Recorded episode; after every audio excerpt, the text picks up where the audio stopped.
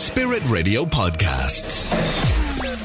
So, the front page of the Irish Independent is leading with a story that says that Catholic primary school managers are saying that pupils shouldn't be taught um, what's proposed in the new uh, curriculum proposed by the National Council for Curriculum and Assessment in relation to what they'll teach about transgenderism, transgender people, and how it will be taught. And some of the things that they are citing in their submission is they talk about, for example, other countries have rejected what's called the affirmative model, which we'll talk about with our next guest well, what is that and what is the alternative when it comes to this issue?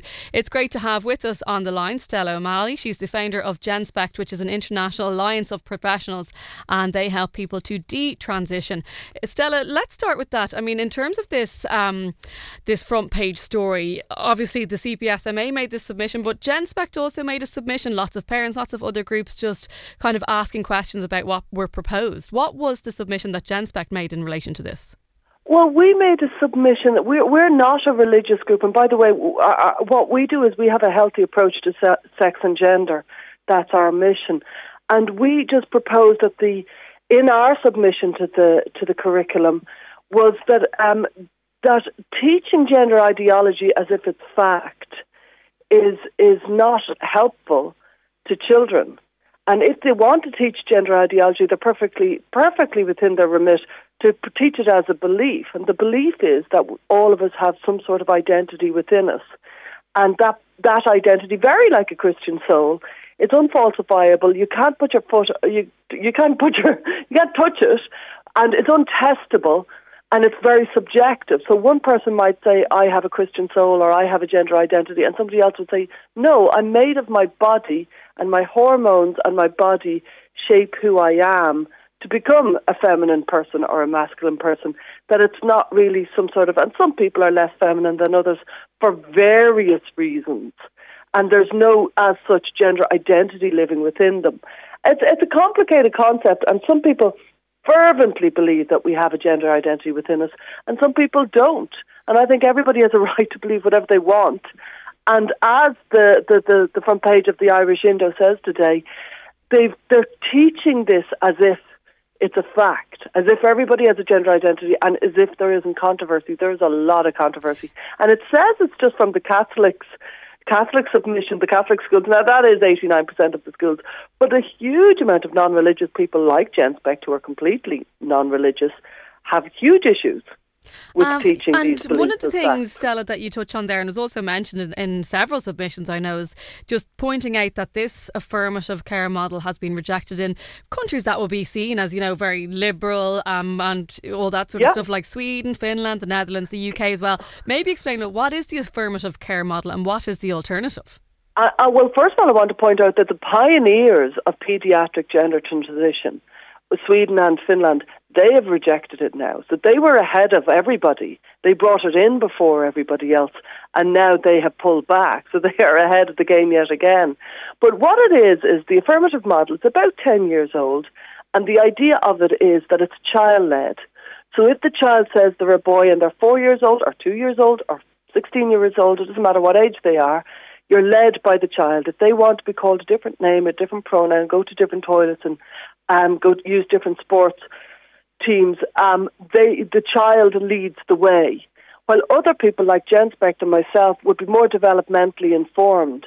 And we would say we would be child-centred, as in we'd listen to the child. We'd, we'd certainly make allowance and allowances for the child and make sure that the child feels comfortable.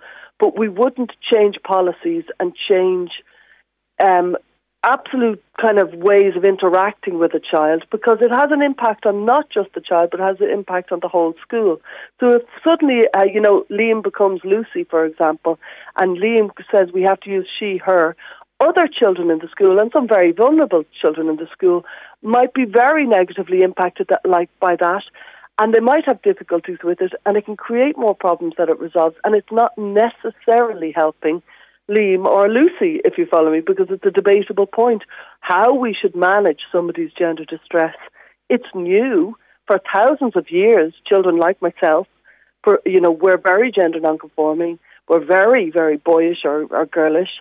and they manage themselves, if you follow me. This is a new way of treating them. And by the way, most of those children generally grow up to be gay, lesbian, or bisexual. And so telling them they're a girl rather than telling them nothing and allowing them to figure out that one day they might be gay is, is perhaps kind of intruding with an adult sensibility. And that's often my issue with the gender affirmative. It's a very adult way of looking at things. Yeah, and I uh, suppose uh, the difference the child is ready. The the big difference between Stella say when when you or I were children or growing up is, um, we you know for a long time women might have you know bound their breasts or done things like that because of thinking about your body, but now it's where you can actually have surgeries and take hormones. It's a whole other level. One of the things that was interesting was just uh, reading about in the UK the number of children referred to their gender identity development service. It went from fifty in a year in two thousand nine to twenty five thousand thousand in 2020. Is there and and and furthermore that it kind of changed that the majority of those being referred um, were girls uh, feeling that they might want to be a boy. Why is that? Is there a thing of gender contagion and um, that kind of shift in the in the sexes that are feeling this way? What's the reason behind all of that?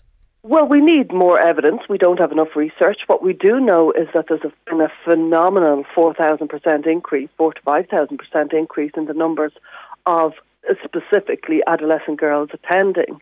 Now, that is Irish figures as well because GIDS in the Tavistock that went from 50 up to 25,000 this year in the last 15 years, they attended to Irish children um, who had gender related distress. So Irish children are within those figures, just so you know. And when you say about the female adolescents, yeah, without a doubt there is social contagion involved. Without a doubt there is some sort of influence online because never before in the history of gender nonconforming behaviour have adolescent girls presented in any sort of significant numbers um, with uh, distress around their gender. This has never happened before. It's suddenly happened in the last 10 years.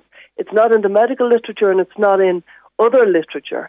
There have been children who ha- have, like, like myself, always been gender nonconforming as children, but never before have these very gender conforming children who were running around in dresses perfectly fine and then suddenly with the onset of puberty changed and rapidly changed after spending a long time online and with significant proportion of them having autism, OCD, um, ADHD. They have other challenges. And so we're in a new cohort. We have no no real evidence, no long term evidence for this cohort. And myself and GenSpect's kind of pres- position is to just well, we need to tread cautiously here. This is a new cohort. We've no long term evidence. We don't quite know why this is happening, and therefore, you know, first do no harm. Go slowly. D- don't present with kind of radical, invasive procedures that will alter their, their, their perception of themselves. And you obviously and at GenSpect Stella, you know, you have people coming to you um, who have detransitioned or want to detransition.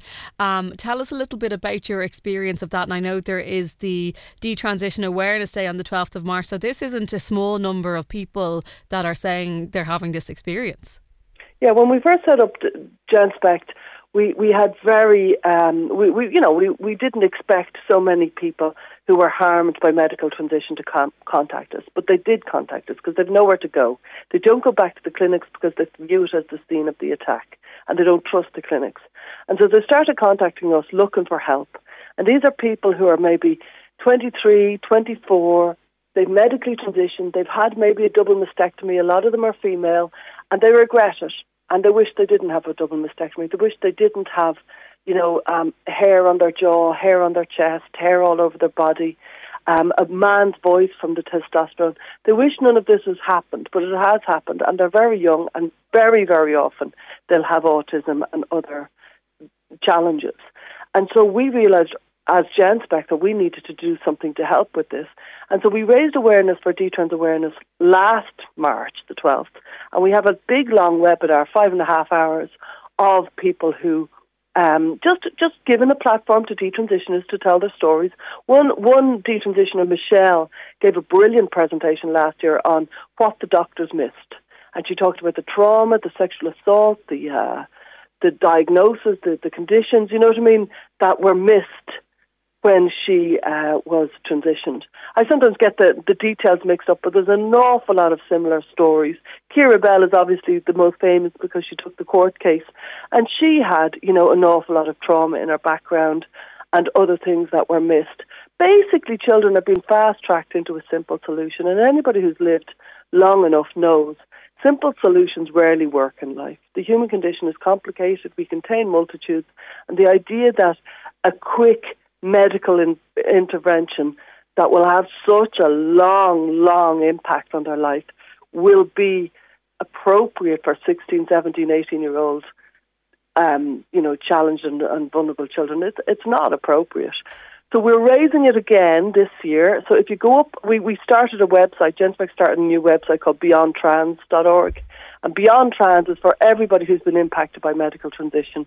And they might seek uh, counselling or they might seek job skills or lots of different things that we offer. And what we do is we offer to fund it through the funds we make during our webinar, which is on March the 12th. So we'd really appreciate if you do care for these people. The tickets are only 25 quid. It's a webinar and you'll hear people telling their story about what happened to them, why they why they thought transition was the solution and how they felt when they realized they, the stories of remember one one person saying she, during the day she was all pro trans and going to her pride marches and stuff like that and then in the middle of the night she kept on waking up like what have I done oh my god what have I done and then the next day she would be back kind of pro-trans all, all the time. It's a frightening prospect to think I've done something huge and I regret it. It takes a lot of bravery to say it. And I think the fact that, like, when I first started following um, a subreddit called detrans, subreddit detrans, it was uh, there was less than a thousand followers, and now there's um, forty-five thousand. So the numbers of these of these young people detransitioning are really high. Stella, thanks so much for joining us on the show today. And it's so refreshing just to get a perspective of just asking the important questions and putting forward some of the evidence that we have. That's Stella O'Malley. She's psychotherapist, author, and one of the founders of GenSpect International. You can go to genspect.org. The other website Stella mentioned is beyondtrans.org. And that particular webinar she mentioned for Detransition Awareness Day, which is the 12th of March, the details for that are on beyondtrans.org. Thanks for listening to our Spirit Radio podcast. Don't miss out, subscribe today. Find out how at spiritradio.ie.